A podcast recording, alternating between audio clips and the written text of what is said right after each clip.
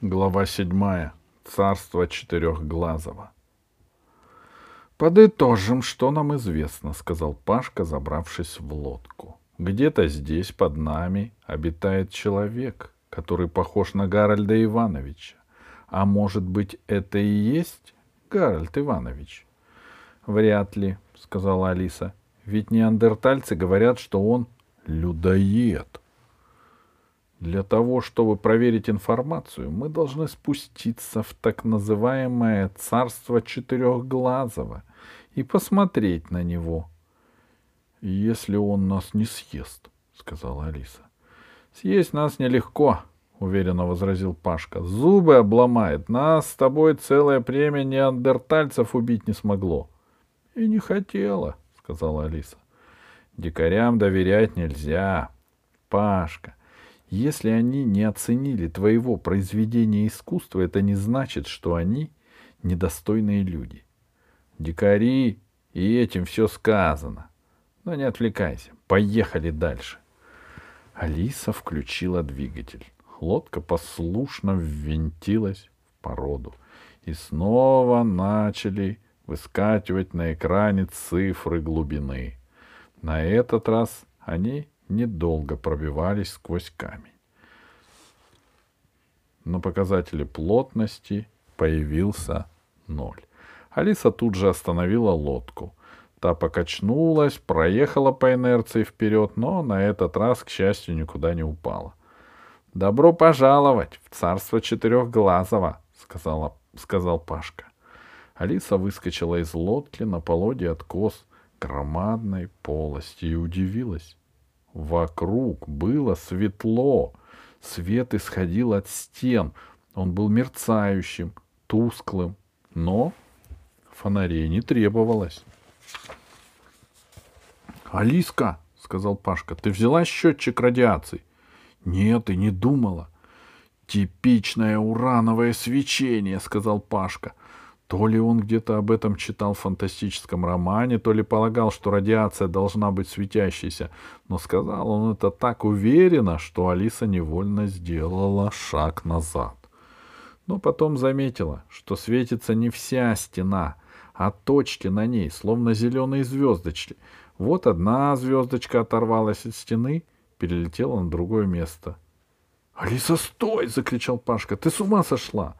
Но Алиса уверенно подошла к стене. Так она и думала. Вся стена была усеяна светлячками. Они переползали на подставленный Алисой палец, и Алиса показала светящийся палец своему другу. Тот, конечно, сообразил, что видит насекомых, но не сдался. «Ну, может, они тоже радиоактивные», — сказал он. «Ты поосторожнее».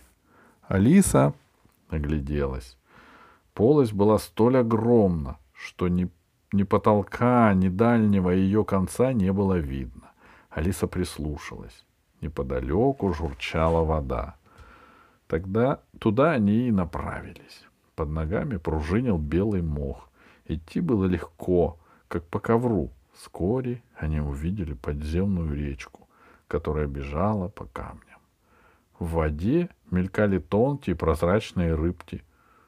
«Жалко, что папы нет», — сказала Алиса. «Он бы страшно обрадовался. Такое открытие!» «Ничего страшного», — сказал Пашка. «Считай, что это открытие сделали мы с тобой. Интересно, хватит его на Нобелевскую премию?» «Пашка, зачем тебе Нобелевская премия?» «Мне бы очень хотелось стать самым молодым ее лауреатом. Тогда меня внесли бы в книгу рекордов Гиннесса». «Ну и логика», — удивилась Алиса. «Какая есть, представляешь? Я прихожу в школу, а все спрашивают, что это за медаль у тебя, Гераскин?» А я молчу. Учитель физики спрашивает, что за медаль? А я говорю, можете меня сегодня не спрашивать, я так устал.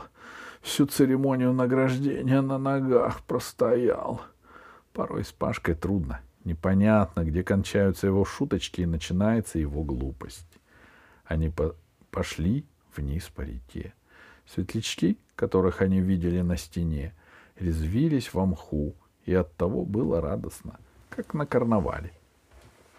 — Мы сюда будем экскурсии возить, — сказал Пашка. — Не спеши, мы еще не знаем, кто такой Четырёхглазый. Может, он не захочет, чтобы сюда ездили экскурсии. Пашка замер. — Прислушайся. Издалека доносилось постукивание, словно несколько молоточков выбивали дробь. — В случае чего, — напомнила Алиса, — включай фонарь, он ослепит любого местного жителя. — Знаю.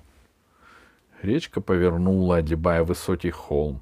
За ним обнаружилась большая впадина, в которой горели фонарики, наполненные светлячками. При свете их были видны маленькие существа, которые откалывали молотками куски породы. «Шахтеры», — сказал Пашка. При звуке его голоса работа тут же остановилась. Шахтеры замерли, испугались. Алиса смогла их разглядеть. Некоторые из них были в красных или синих колпаках, большинство бородатые, ростом каждый не больше ботинка. «Это же гномы!» — сказала Алиса.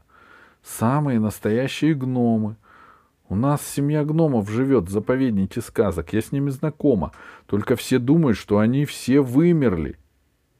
«Это кто вымер?» — строго спросил гном с самой длинной белой бородой. «Это мы вымерли?»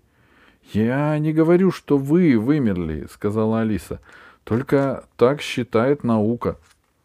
«Значит, ваша наука хм, никуда не годится». «Разумеется, никуда не годится. Я тоже так считаю», — в предательстве заявил Пашка. «Я лично всегда был убежден, что вы не вымерли». «И на том спасибо», — сказал самый старый гном. «Скажите, пожалуйста, — спросила Алиса, — а вы давно здесь живете?» «Мы всегда здесь живем, — сказал гном. — С тех пор, как люди вытеснили нас с земли. Развели машины, автомобили, поезда, раскопали все горы. Куда деваться честному гному? Пришлось уйти сюда». «Но мы не жалуемся, — сказал второй гном. — Мы очень довольны».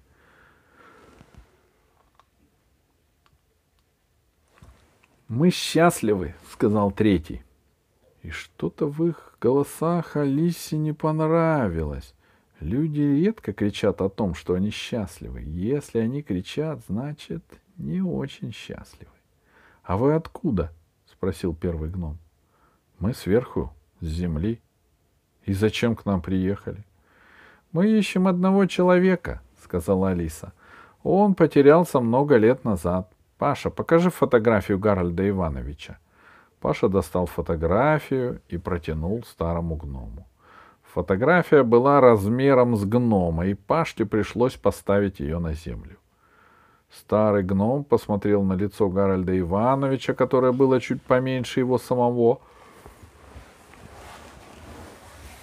ахнул и упал в обморок. Среди гномов началась паника. Некоторые кидали свои лопаты и кирки, пытались зарыться в породу, другие с криками убежали. Пашка поймал на бегу одного из гномов, взял его осторожно двумя пальцами и приподнял. Гном зажмурился. «Простите», — вежливо сказал Пашка. «Вы, кажется, испугались?» Гном кивнул. «Ну и чего вы испугались?»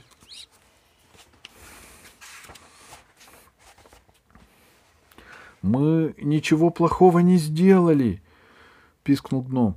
«Мы выполняем нормы. За что нас так пугать?» «Честное слово», — сказал Пашка, — «мы не хотели вас пугать. Мы хотели только узнать. И если вы недовольны, мы уйдем и оставим вас в покое». С этими словами Пашка осторожно поставил гнома на камень. «Мы так далеко ехали», — сказала Алиса, — «а вы не хотите с нами разговаривать?» «Мы знаем», — послышался голос из-за каменной глыбы, где скрывались несколько гномов. «Мы... Вы нас нарочно испытываете! Вас прислал господин Четырёхглазый!» «Нас никто не присылал», — сказала Алиса. Но если вы скажете нам, как пройти к этому господину, мы тут же уйдем. Гномы осмелели.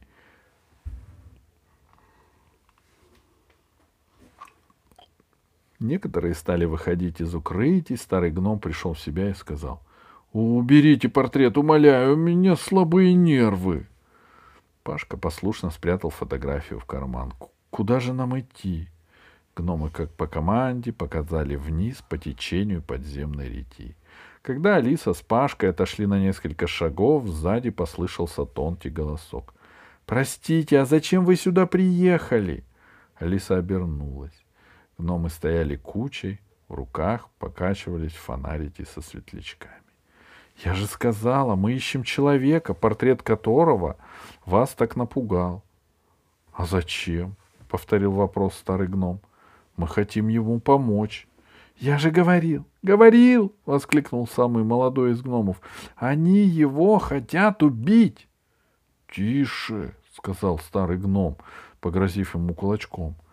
«Как же вы ему поможете?» «Мы еще не знаем». «Вы... мы вам подскажем». Алиса присела на корточки. «Вообще-то он бессмертный», — прошептал старый гном. «И убить вам его будет очень трудно. Но у него во дворце есть потайная комната. В этой комнате хранится стеклянное яйцо. Если яйцо разбить, то он умрет. Понимаете? Его смерть в стеклянном яйце. Но это страшная тайна, которую знаем только мы, гномы. Если вы нас выдадите, то мы все погибнем. Он не пощадит нас». Гном замолчал. Его руки так дрожали, что фонарь раскачивался.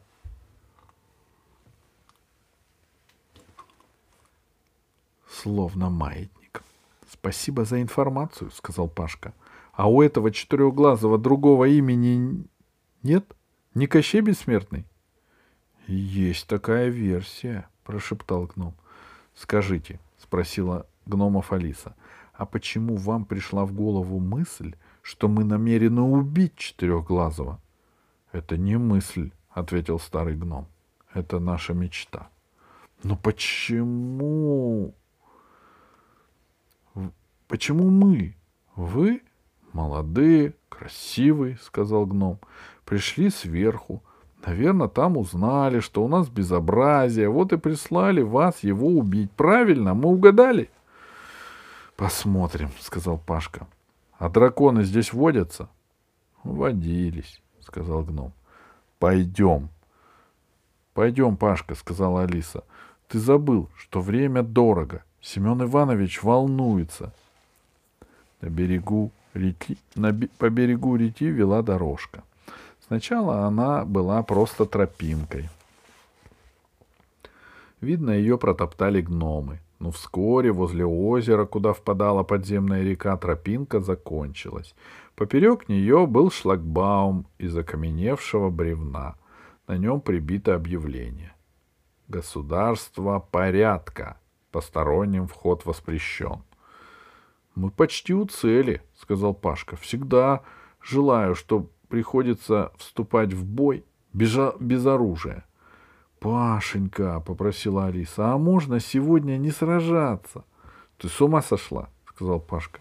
«Когда мы еще... Когда мне еще придется встретиться с настоящим Кощеем Бессмертным? Это ведь не Кощей. Вернее всего, это несчастный брат Семёна Ивановича, который заблудился и сошел с ума». «Не исключено», — согласился Пашка. «Но что мы знаем о самом Семёне Ивановиче? Он твой знакомый. Он совершенно случайный знакомый. И очень странный при том. Мне просто не пришло в голову, что он злобный волшебник.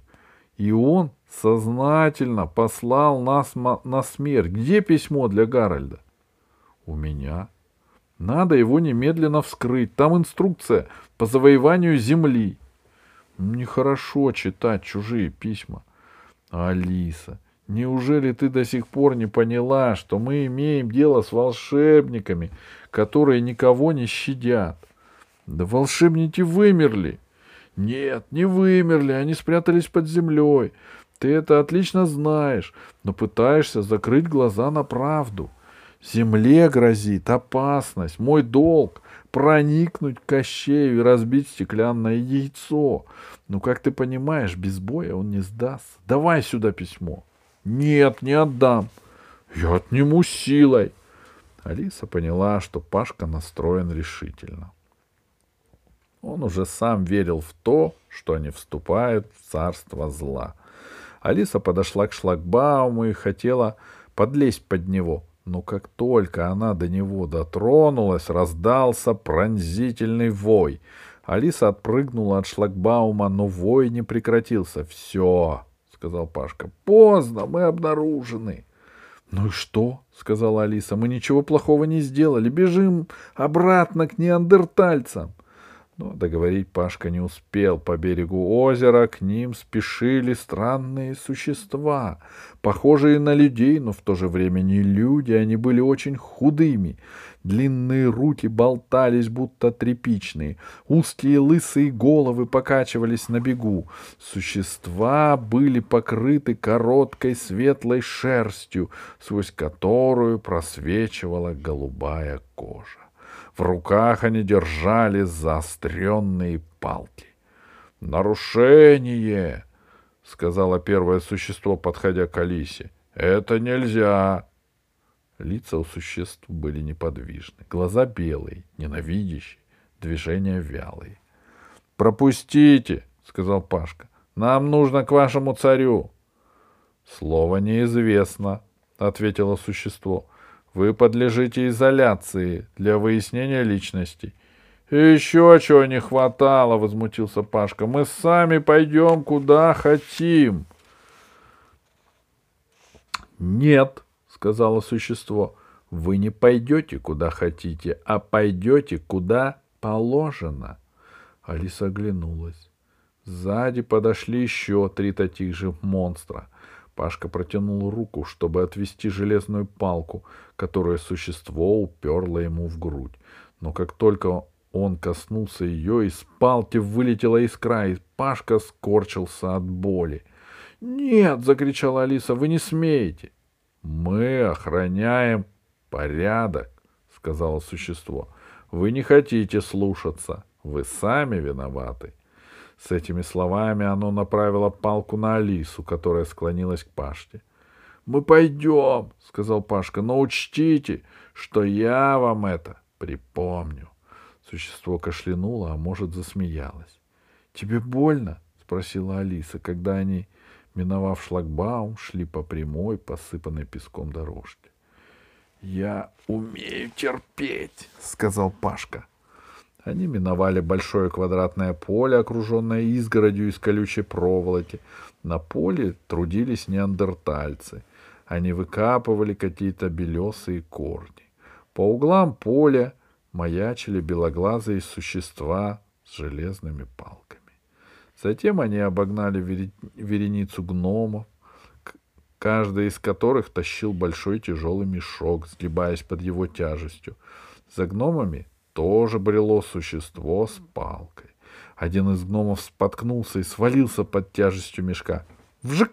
Вылетела молния из палки, и гномик начал корчиться по, по камням от боли. Потом дернулся и затих. Остальные гномы остановились, но существо с палкой прикрикнуло на них: «Вперед, не останавливаться!» Ногой оно отбросило с дорожки тельце гнома, подобрало мешок и сунула в сумку, прикрепленную к животу. Пашка сжал кулаки. «Нет!» — прошептал он. «Я не уйду отсюда, пока не прекращу этот фашизм!» Он с такой ненавистью поднял кулак, обернувшись к, к охраннику, что они отшатнулись, выставив вперед свои палки. Это мгновенное отвлечение дало Алисе возможность наклониться и схватить лежавшего у обочины гнома. Она сунула его в нагрудный карман. Никто вроде бы не заметил. Дорога стала шире.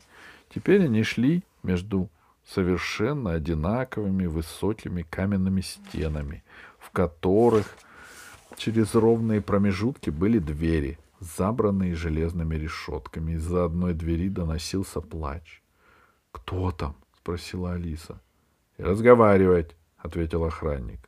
У следующей двери Алиса увидела обитателей этих камер.